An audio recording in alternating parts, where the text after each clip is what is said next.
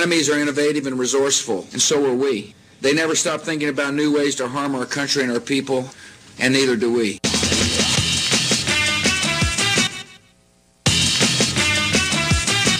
Whether long-range weapon or suicide bomb, a wicked mind is a weapon of mass destruction. Whether your Solarway son or BBC One misinformation is a weapon of mass destruction. You could have Caucasian or rapport Asian.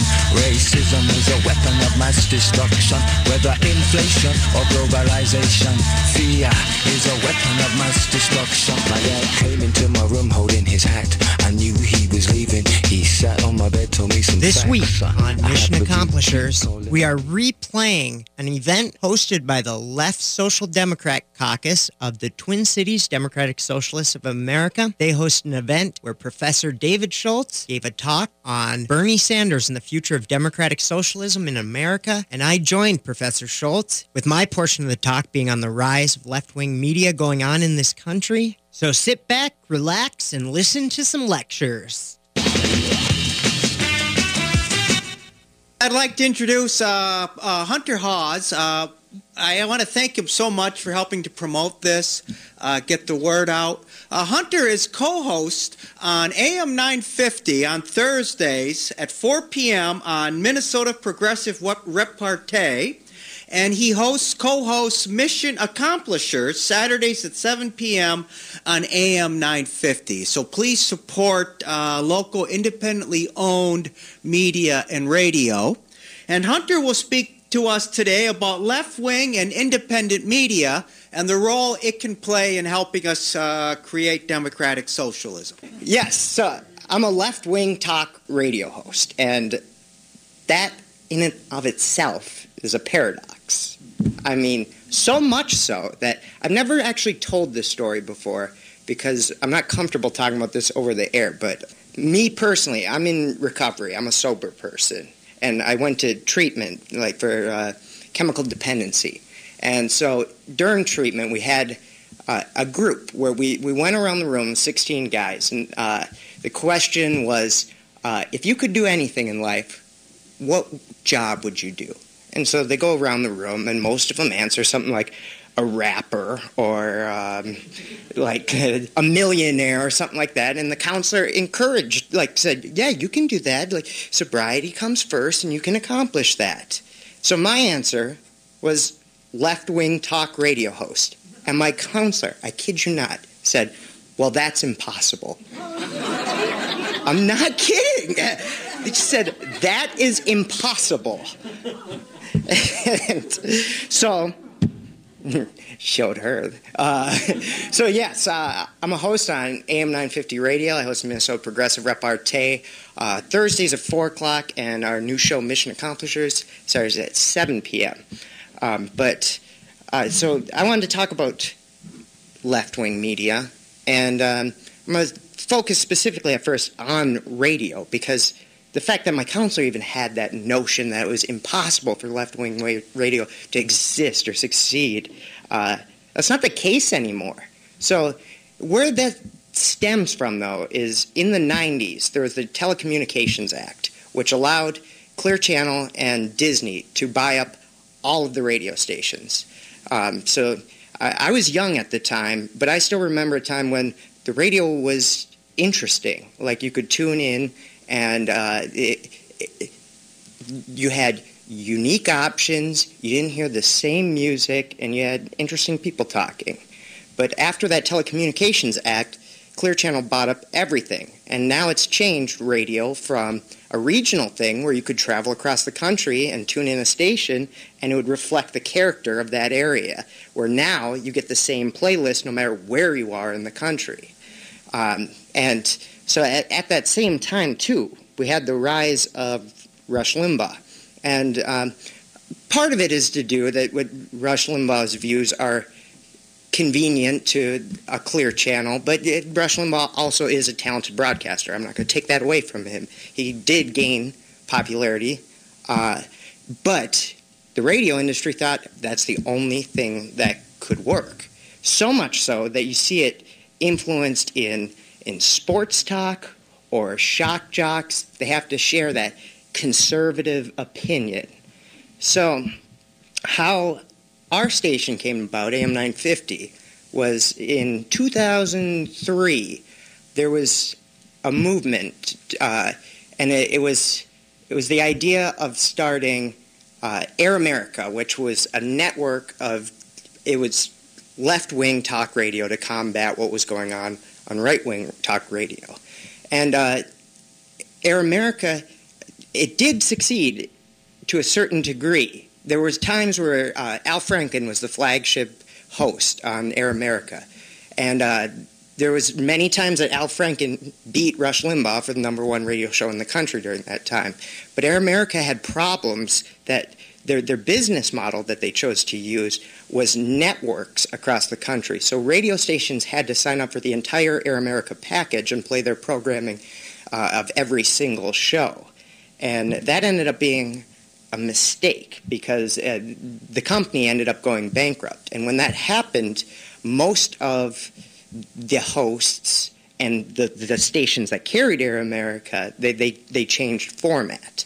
Now, at that same time, there was another company, and it was called Democracy Radio, and they syndicated shows rather than that network model. So you could pick up individual shows. And uh, they had uh, Thom Hartmann has a program, uh, Ed Schultz, who passed away but was a phenomenal left wing talk radio host, and uh, uh, Stephanie Miller. So some of these networks picked up some of those shows. So it stuck around. It wasn't completely extinct. Let's talk about Thom Hartmann for a moment because we're all here for Bernie Sanders and future democratic socialism. So Thom Hartmann is the the old gun in this industry. He actually wrote a paper that inspired Air America in the first place, and he's been doing his show for, for over a decade. And uh, very important progressive talker. In fact, he used to have on uh, Bernie Sanders every Friday when Bernie was just an obscure congressperson. And that's really one of the main reasons that drove Bernie Sanders into the national spotlight from not just being an obscure socialist congressperson, but to having a, a nationwide audience. And uh, so Thom Hartmann has kept at this, but since Trump, we've seen a rise in the popularity of the format of left wing talk radio, so much so that uh, the problem is there isn't enough content for stations to cater the format. So uh, Thom Hartmann is currently the seventh highest rated radio program in the entire country as a progressive talk radio host.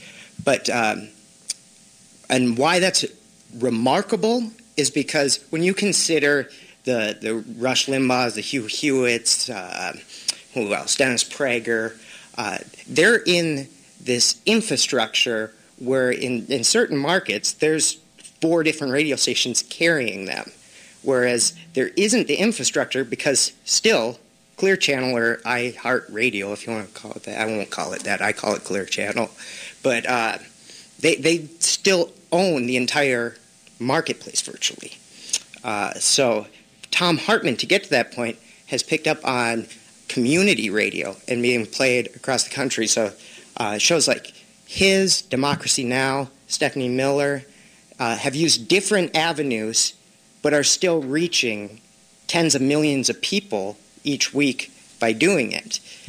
They've overcame that stigma that being a left-wing radio host is an impossibility. Uh, but it was. I had a, a chat with uh, my boss, Chad Larson, who uh, our station is independently owned, which is very, very, very rare in radio. Like, uh, there's usually only a handful at most in any market in the country. But independently owned. We had a, a host retire, uh, stop his show recently, Norman Goldman. So I was a bit concerned. I was like, what does that mean for the format overall? And uh, Chad told me, he goes, actually, we're doing fantastic. Right now, th- this is the highest ratings we've ever had, and across the country, similar formatted stations are doing so well that they need more programming. So that, that was what inspired this idea for this talk was after talking with him after Norman left the air, that I'm like, wow, this is actually thriving. Uh, but we see it beyond just radio, like uh, with with new media, with YouTube and podcasts. Uh, that one of my favorite podcasts, and Brad doesn't like this podcast at all, but is uh, Chapo Trap House, and they are a, a leftist socialist comedy podcast, but they are the number one Patreon. And what Patreon is, is a way that people can subscribe for premium content of shows like support content creators and pay. Their model is uh, $5 a month. And uh, they make $100,000 a month just from people subscribing to the podcast for bonus content. So the left in, in new media, in podcasts, and now YouTube is growing fast. And it's, uh, it's the momentum's unstoppable with it because for so long people were just starved of content like this because it wasn't allowed.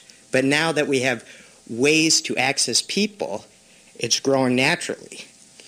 Um, the last thing I want to talk about is with YouTube specifically, because the right wing was winning YouTube for a long time. And uh, because right wing talking points are very easy to edit into short little snippets and get their point across to people. So they would do things like uh, SJW feminist loses their mind and spread their content that way. So it, it was it worried me for a while. It's like the right wing is really winning on YouTube. But what's been happening lately that really encourages me is that people like um, ContraPoints is a great example, but they make document or documentary style videos that are extremely informative and that access young people. Like her specifically will will take kind of like terms from memes or things that high school kids would say about issues like trans people or gay people. So some things where you could walk in some very vile content, but make it deliberately targeted to them in a documentary style where you come away going, oh, I guess I understand. The last thing to know does anyone know what the Rubin Report is? You guys know what it is?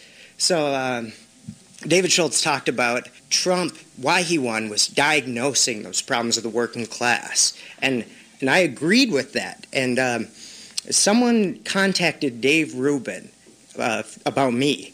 Uh, saying that this guy doesn't call Trump a Nazi, he says the working class likes him. So I just got an email today from uh, Dave Rubin's producer about potentially going on, and I'm like, oh yeah, I will take that opportunity in a second.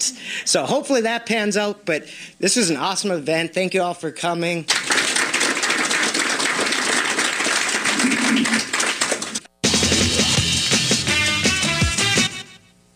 This week on Mission Accomplishers, we're playing a talk that I participated in, hosted by the Twin Cities Democratic Socialists of America. The keynote speech by Professor David Schultz is Bernie Sanders and the Future of Democratic Socialism in America. To find out more about the organization, go to twincitiesdsa.org and enjoy the presentation.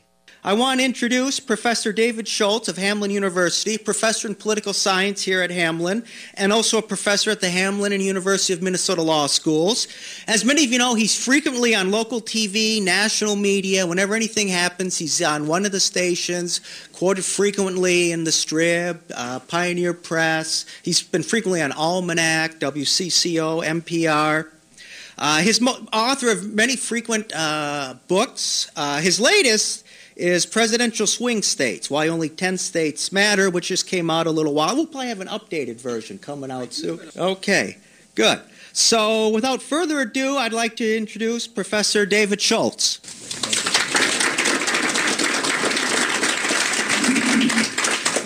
Thank you very much. And as you know, it's going to be recorded. I think eventually, what AM 950 will will run this. I hope at some point um, we'll be able to reach an even broader audience. And so, yes, this is Bernie Sanders and the future of democratic socialism, the presidential race of 2020. And what I want to do is to sort of outline a few different things in terms of thinking about democratic socialism. But let me start with my talk. Some of you may recognize this quote. There is a specter haunting America the specter of democratic socialism.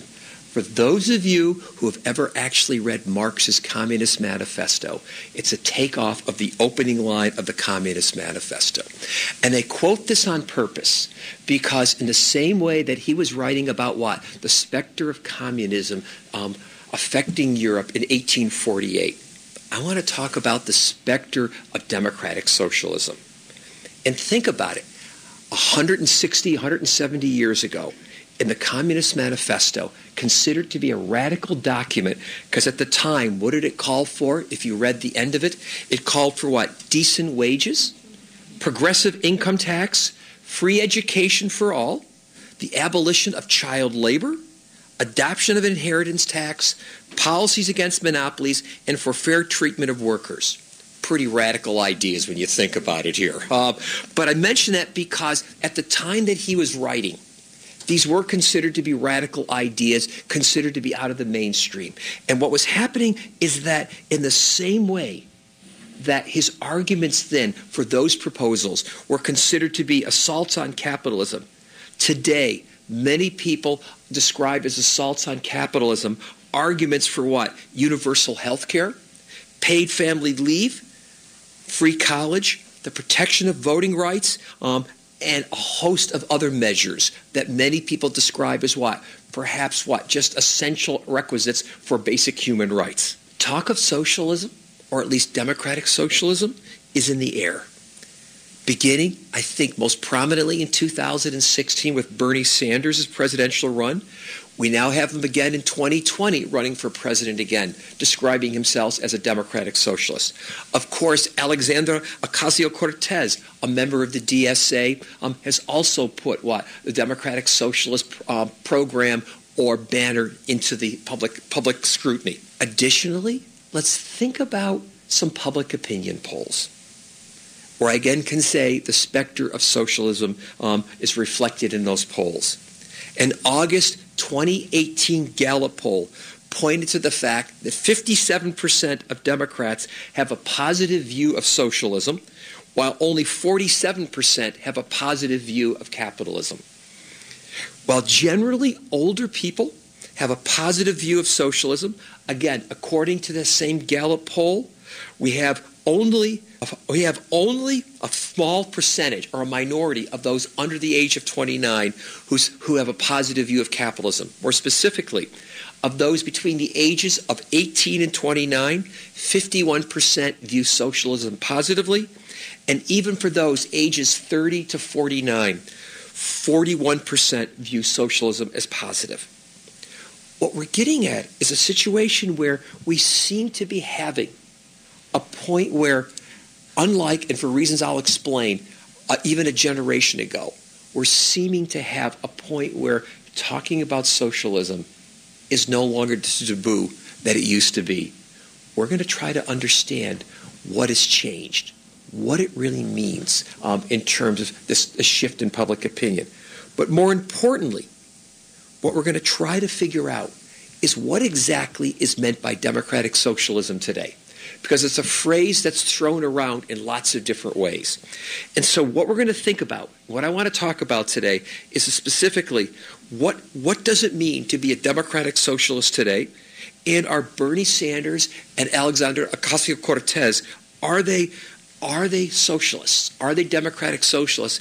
And equally as important, is democratic socialism something that Donald Trump needs to protect us from, as he pointed out in his State of the Union speech this year? What I'd like to do today, then, is several different things. First, what I want to first talk about is why the renewed interest in democratic socialism, especially for a point where it seemed to have gone into hiatus for many years. Second, is to talk about what democratic socialism has meant historically. Third, talk a little bit about the creation of the DSA as a party, as an organization. Fourth, what it appears to mean today in terms of democratic socialism. And then finally, where does Bernie Sanders, or where, the, where do Bernie Sanders and Alexander, uh, um, Alexander Ocasio-Cortez fit in? That's going to be my talk for today, to outline kind of a history and program. So some of this is real politics. Some of this is what? History outlining where we've been and where we've gone. And what I want to start with is thinking about what I'm going to call the crisis of capitalism, where historical context is absolutely everything. And take us back to perhaps a period from 1945 to either 1989, the fall of the Berlin Wall, 1991, what? The collapse of the Soviet Union. But during that Cold War period, there were at least two generations, the silence, those born between 1925 and 1944, and the baby boomers, roughly born between 1945 and, and 1960 or 1964, were the words what? Socialism were a dirty name, a dirty word to be uttered. Socialism was equivocated with what? With the USSR and communism. Remember, it kind of went from what? It went from communism to social to USSR to to socialism to bad. Those were the linkage in terms of the words here. Socialism was viewed as what? An antithesis of capitalism and freedom. However, this was not democratic socialism of what we saw in the Soviet Union. The USSR um, was an authoritarian regime with no basic civil rights or individual rights. Yes, yes, we could argue that the USSR guaranteed certain economic rights. But at the end of the day, for many of us in this room, I hope, who believe in democracy, who believe in fundamental human rights, the ability to have free expression, the ability to be able to write what you want, to be able to believe what you want, to have basic criminal due process procedures, all are also essential to what a democracy is supposed to be. But the fear, the fear of the USSR, and equivocation of authoritarianism with communism and then with socialism was so great that the worst labels or names to call someone was what? A communist or a socialist. A little bit before my time, but not completely. It was the era of McCarthyism, of red baiting somebody. We had, before my time, but some of you might remember, the House Un-American Activities Committee investigating people because of what? Their political affiliations the Attorney General's list of subversive organizations, where we put on that list not just people who were members of the Communist Party USA, but what? Martin Luther King Jr., labor leaders, civil rights protesters. Anybody who seemed to be advocating for what? Human rights, for better working conditions, for what?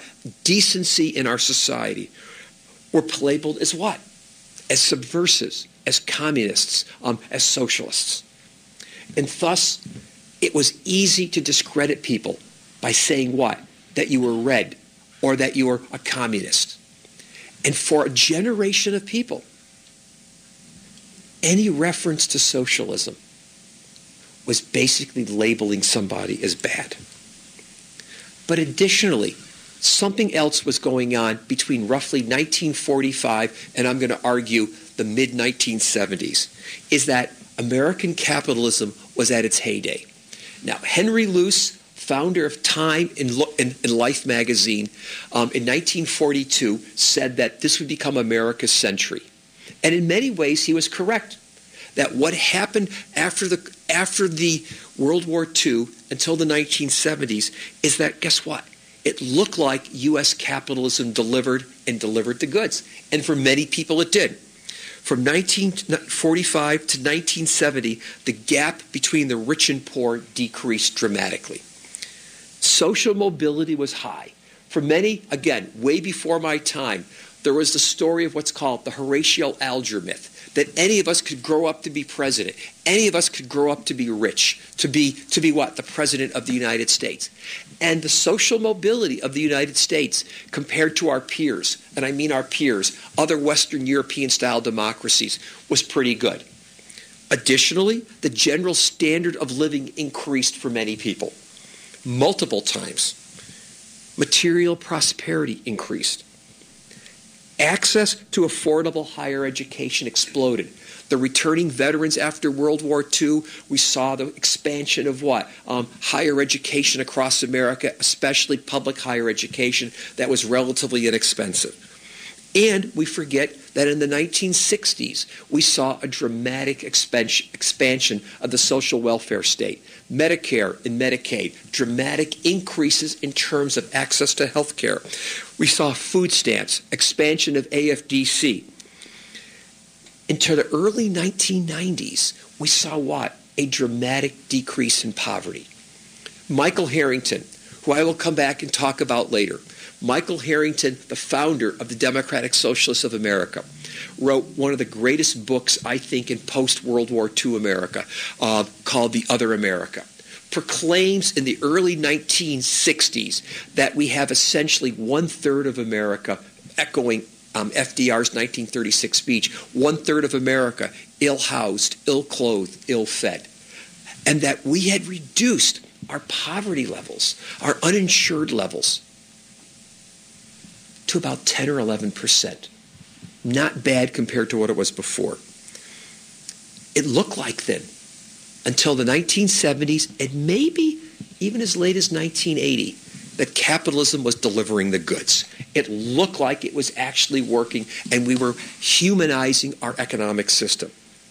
Thus, by the time we get to 1989, the fall of the Berlin Wall, or 1991, the breakup of the Soviet Union, what? People like Francis Fukuyama, the intellectual, said, guess what? The end of history had arrived. We had won the Cold War. Capitalism had proved that it was successful, and there was no real viable alternative to capitalism. However, something happened along the way to change that narrative. It could have started in the 1970s but it clearly has accelerated during the Reagan era and even more so since 2009. Thomas Piketty, a few years ago, wrote a book called Capitalism in the 21st Century, stealing the title from Karl Marx's magnum opus. Piketty's no Marxist. And he points out that what? What we've seen since the 1970s is what? An undermining of, of the the narrowing of the gap in rich between rich and poor um, that had been occurring from 1945 to the 1970s. Phrased another way, he was saying that the gap between the rich and poor was exploding. We know now, and I'm not going to quote all the statistics today, we know now that the gap between the rich and poor in the United States is greater now than it's been since the 1920s, and there's some evidence to suggest what? Greater now than it's ever been in American history. Additionally, if part of the American promise was what? This great social mobility compared to our peers. Social mobility has largely ground to a halt in the United States.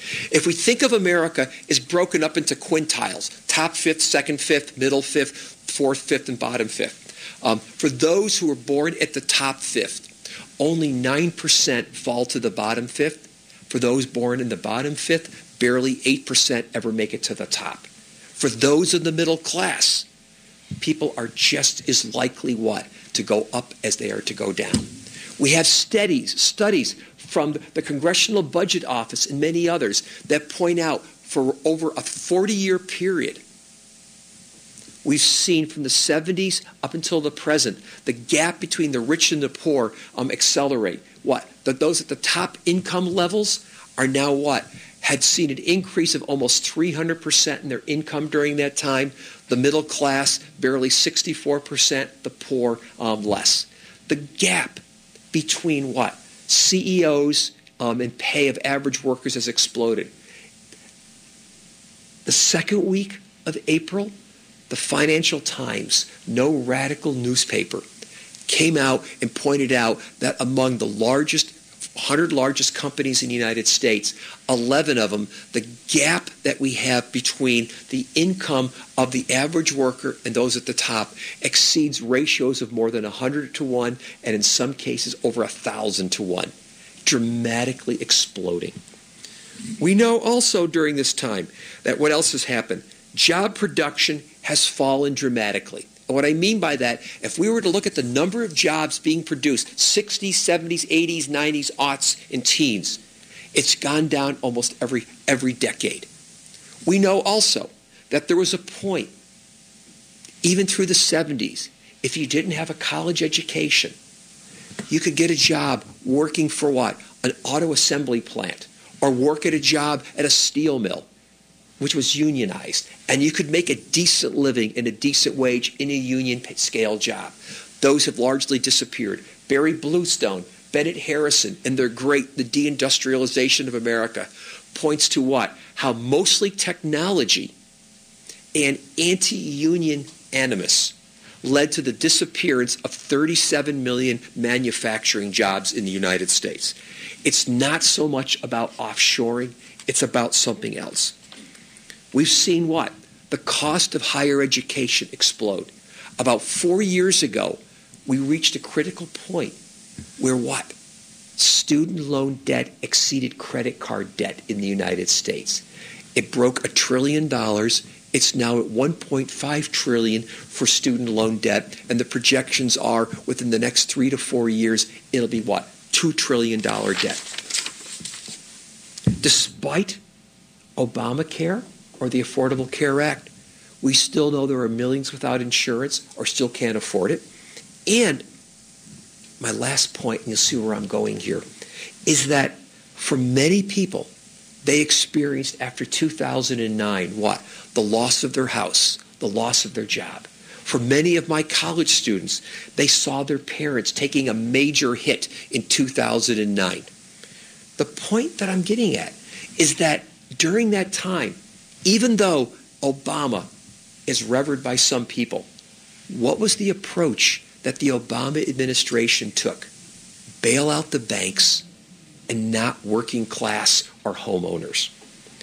What I'm getting at is that for people ages perhaps 18 to 49, capitalism doesn't exactly look like it's delivering the goods anymore.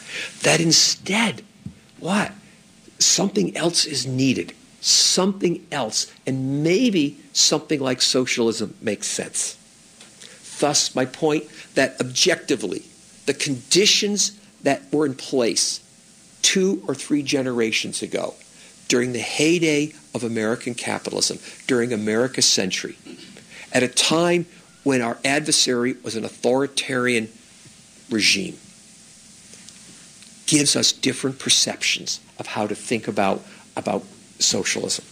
All right, so what is historically democratic socialism? Since we now seem to have, according to public opinion polls, more interest and support for socialism.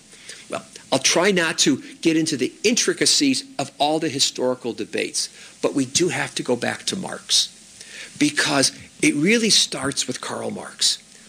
To simplify Marx's theory, Marx argued that the core problem of capitalism was a class exploitation and conflict between um, the bourgeoisie and the proletariat, where the latter, that is, the workers, um, were forced to sell their labor power um, to, to the bourgeoisie. It was a system in which what Marx described as what would happen is that the bourgeoisie owned the means of production, and over time, their race to maintain profits would increasingly lead what? Replacement of workers with technology. Maybe if he had been writing today, he might have said robots. Um, um, um, and therefore, capitalism would eventually what? Drive more and more people into poverty, what's called the immiseration thesis. He prophesied that this economic crisis would eventually produce revolutionary fervor and lead the, the proletariats into revolutionary action that would overturn capitalism. His theory, as then expanded by people such as Lenin, was that the Communist Party would serve as what? Would serve as the vanguard of the working class to lead a revolution. That's one story. That's the one story that eventually creates what? Creates the version of, let's say, authoritarian um, economics that we saw in the USSR. But at the same time, there was a different, a different tradition that started to emerge. Late in the 19th century, individuals such as Edward Bernstein wrote in the classic book, Evolutionary Socialism, argued that the revolutionary tactics and economic inevitability of the revolution was not practical or certain. In part, Marx made a great diagnosis of what was wrong with capitalism, but his theories in the hands of Friedrich Engels almost made it seem as if the inevitability would, would move us into another stage. And what Bernstein argues is no, that socialism was not inevitable by the laws of history. Instead, he argued that, that politics and ethics were important. He argued, or rather agreed with Marx on much of the criticism, but argued instead that socialism was a political and, more importantly, an ethical imperative. It was an imperative about appealing to principles of justice and fairness. Additionally, he argued that the tactics for, for socialism could be electoral. That, that we could, in fact, through getting universal franchise, through proper organization, that we could, in fact, what? Legislate or elect socialism into, in, into power and transform capitalism not by revolutionary, but by what? Evolutionary means. Moreover, what Bernstein argued, along with others such as what? Such as Rosa Luxemburg, Karl Kautsky, and Leon Trotsky, is that what socialism was about at the end of the day was democratic control of the economy, which is critical for something I want to point out here, is because that notion of democratic control of the economy is going to be a big dividing line between what I'm going to argue is socialism versus welfare state capitalism. John Stuart Mill, in the Principles of Political Economy, writing at a time where he's a rival in many ways of Karl Marx, says that, well, perhaps the evils of capitalism can be what? Can be addressed simply by taxation and by redistributive politics. Perhaps. Bernstein, the socialist, said, no, something more is required. It is the actual democratic control. That sounds like what? A radical solution, but not necessarily. Robert Dahl, one of the stalwarts of American political science for very, very many years, wrote in his magnum opus, Democracy and Its Critics, in 1989, that we're on the verge of a third generation of democracy. If first generation democracy was the agora in, in, in, in, ancient Greece, second generation was representative democracy. The third generation was going to be what? Democrat, democratization of the workplace, of the economy. Charles Lindblom, also at Yale University, a stalwart, writes in 1976 in his book Capitalism and Markets about what?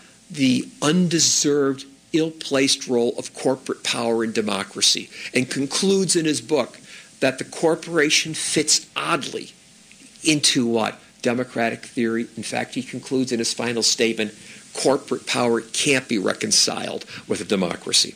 And Robert Lane, the other person at Yale, talks about what? The increasing alienation of the workplace. I mention this because these were three of the most mainstream political scientists one could think of, who at the end of their careers basically said, capitalism isn't working anymore, that the way that the system is set up isn't properly working. When we think about then what was happening is a criticism was emerging with, with Bernstein, and then eventually later on in the 70s and 80s with American political science that something was wrong. But our notion of what democratic socialism historically was was about what? This idea of democratic control of the economy. The idea of taking the principles of democracy that we all come to ex- expect voting, equality, rights, merging that with an ethos of human dignity and respect. And that becomes the core of what democratic socialism is about. When we think about the United States, we oftentimes forget that Bernie Sanders isn't the first to talk about socialism in America. Come May Day, people forget the fact that May Day, International Workers' Day, grows out of the Haymarket Affair in Chicago in the United States with worker agitation. There are people such as Eugene Debs, um, who in the latter part of the 19th and earliest 20th century talk about uh, labor rights, the rights of people. Eugene Debs runs for president of the United States at one point, arrested in the Atlanta penitentiary and get several million votes running for president of the United States. We had Norman Thomas running multiple times in the 1930s as rivals to Roosevelt. And then we had Michael Harrington. Michael Harrington, along with people such as Dorothy Day in New York, um, coming out of sort of the, the, the religious left, talking about the importance of what? Of, of merging religion, theology, um, economics. When we get to the history of the DSA, the DSA is fascinating. In the late, or rather early 1970s, you have a, a, a, a, fissure on the left in the United States. You've got on the one hand the social um, uh, uh, American Socialist Party, along with um, um, a couple of other Socialist Party USA um, um, splitting. There's a concern that what?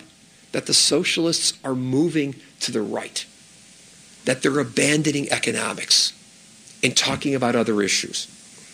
We have emerging in the 1970s a thing called DSOC, the Democratic Socialist Organizing Committee, a reaction to this rightward move, an abandonment of what seemed to be socialist politics talking about economics in America. And by the time we get to 1982, Michael Harrington, along with several others, um, become at the forefront of merging the DSOC along with the New American Movement to form what? To form the D- Democratic Socialists of America. It was an effort to do what? To unite labor, progressives, and the old left. Because one of the concerns was that what? The shift in 1960s politics, while necessary and important to talking about civil rights, had stopped talking about what? Class. Stop talking about economics. And if we think about where the Democratic Party has moved especially during the Clinton era, class but all disappeared from what was going on in terms of a discussion. Enter Bernie Sanders. He appears not out of nowhere. People have to remember that he was what? A mayor of Burlington, Vermont, a member of Congress. He's a member of the House of Representatives, uh, a U.S. Senator. He's, he had spent an entire career um, in reaction to the movement of the Democratic Party, which is why he was an independent, why he was a socialist. And when he starts to come out, he starts to describe what he thinks and what he considers to be um, socialism in 2016. And let me quote, and actually 2015. And what democratic socialism is about is saying that it is immoral and it is wrong that the top one tenth of 1% in this country own almost 90%, almost own as much of the wealth as the bottom 90%.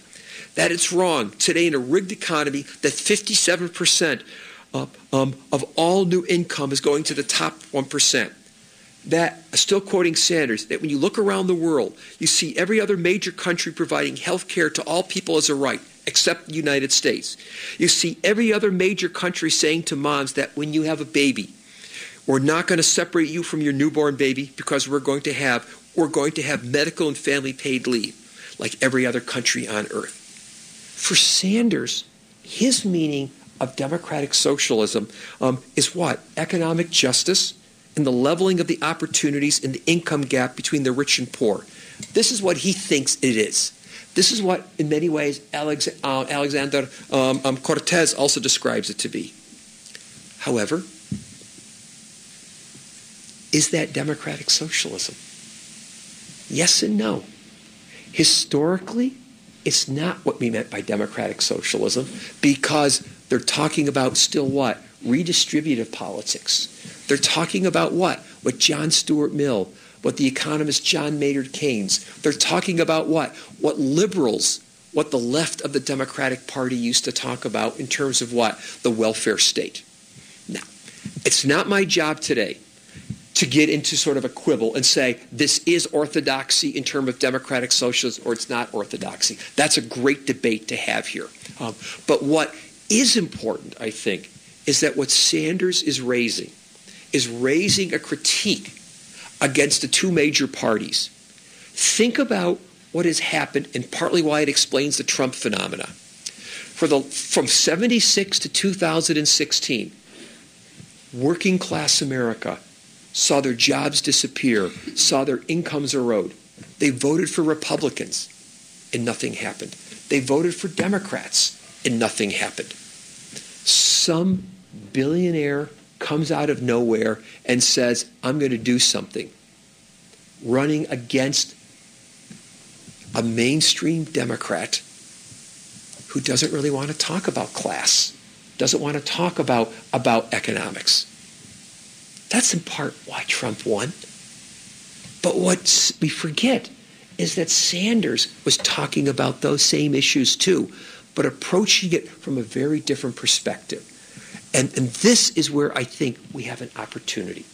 This is where I think there is an important, important point now in time, is that we have incredible numbers of people who are frustrated with where the U.S. economy is who are frustrated with the fact, as I mentioned before, that the gap between the rich and the poor, the social mobility has exploded, that college is no longer affordable. People worry about what? Paying back their loans, how to take care of their children or their parents if they're sick. There is a sense in which, this is Bernstein's point too, that people are concerned about some basic issues of what? Basic issues of human decency and ethics. Now, I would love to see a serious debate about democratic control of the economy. There are many like me who think that redistributive politics are okay, but we probably have to go further than that and think about serious control of, of, over our major corporations, limiting their ability to influence our political process. But at the very least, what Sanders is doing is raising some important questions. What he's also telling us is that socialism is what? Our democratic socialism. It's not what? A central planned economy directed from the top. One of the great books, if anybody has ever read it, Alex Nove, many years ago, wrote a brilliant book called The Economics of Feasible Socialism. I encourage all of you to read it. It is a book that talks about how in a democratic socialist society, we have lots of different types of businesses, some state-owned, some local businesses, all types of mixes. That is what he's going to argue is part of the essence of merging what? How to merge and make the economy compatible with democracy. And so if I were to close, and I'm going to do so, it is to say that part of what democratic socialism is about is to ask how do we make the economy serve the goals of a democratic society? How do we make our political system accountable to the people? How do we create a political system which is one that what? Serves those concepts of ethics and justice. That is what Sanders is raising. And I think as we're seeing now going into the 2020 election cycle, when we now have incredible percentage of the American public saying, I'm open to socialism and a discussion about this. And at a time, at least as a time of this talk, where Bernie Sanders is what? The leader among the candidates in the Democratic Party. There is an opportunity to have a real debate about the economy and socialism in ways that I can't recall in my lifetime so far. Thank you very much.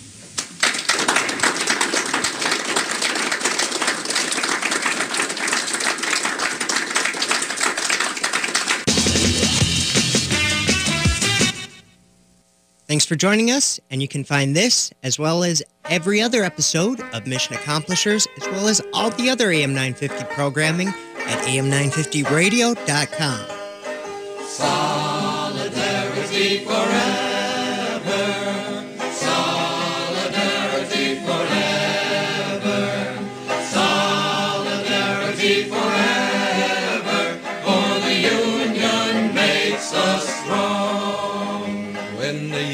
union's inspiration through the workers' blood shall run, there can be no power greater anywhere beneath the sun. Yet what force on earth is weaker than the feeble strength of one? But the union makes us strong. Solidarity forever.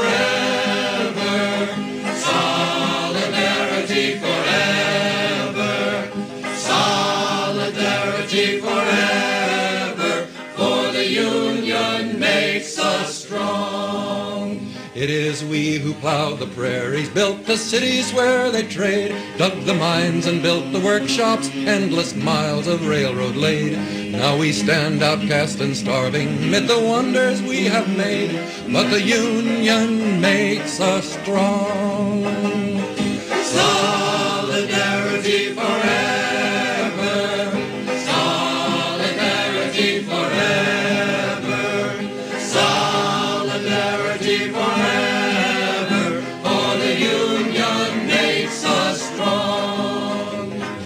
Taken untold millions that they never toiled to earn, but without our brain and muscle, not a single wheel can turn.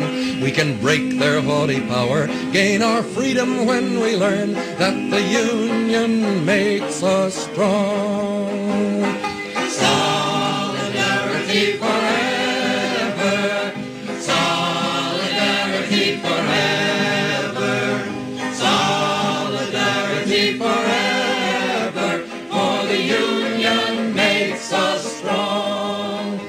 In our hands is placed a power greater than their hoarded gold, greater than the might of atoms, magnified a thousandfold.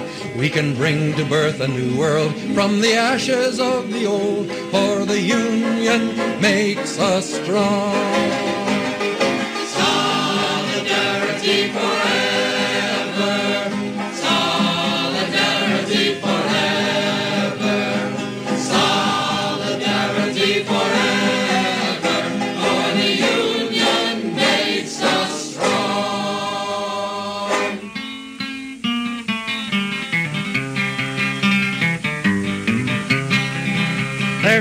A a bloody fight round this whole world tonight. In the battle, the bombs and shrapnel rain. Hitler told the world around he would tear our union down. But our union's gonna break them slavery chains. And our union's gonna break them slavery chains. I walked up on a mountain in the middle of the sky. Could see every farm and every town. I could see all the people in this whole wide world. That's the union that'll tear the fascists down, down, down. That's the union that'll tear the fascists down. When I think of the men and the ships going down while the Russians fight on across the Don, there's London in ruins and Paris in chains. Good people, what are we waiting on? Good people, what are we waiting on? So I thank the Soviets and the mighty Chinese vets, the Allies, the whole wide world around. To the battling British, thanks, you can have 10 million Yanks if it takes them to tear the fascists down, down, down. If it takes them to tear the fascists down. But when I think of the ships and the men going down and the Russians fight on across the Don, there's London in ruins and Paris in chains. Good people, what are we waiting on? Good people, what are we waiting on? So I thank the Soviets and the mighty Chinese vets, the Allies, the whole wide world around. To the battling British, thanks, you can have 10 million Yanks if it takes them to tear the fascists down, down, down. If it takes them to tear the fascists down.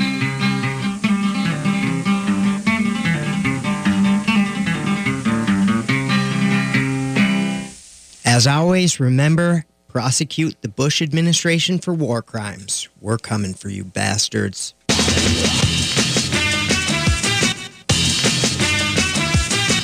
Whether long-range weapon or suicide bomb, a wicked mind is a weapon of mass destruction. Whether you're Solarway Sun or BBC One, misinformation is a weapon of mass destruction. You could a Caucasian or a poor Asian. Racism is a weapon of mass destruction. Whether inflation or globalization, fear is a weapon of mass destruction. My dad came into my room holding his hat. I knew he was leaving. He sat on my bed, told me some facts, son. I have. I know the human being and fish can coexist peacefully. The responses have got to end in order for us to get the, the, the framework, the groundwork, not framework, the groundwork to discuss a framework for peace, to lay the. All right. We are not at war with Muslims. We don't have a beef with Muslims. We want to be friends with Muslims and Muslim children. We're fighting evil people. It's important for the boys and girls of Thurgood Marshall to know that we're fighting evil with good. And one way to fight evil with good is you can help by writing letters to boys and girls your age. Fool me once, shame on shame on you. If fool me, we can't get fooled again.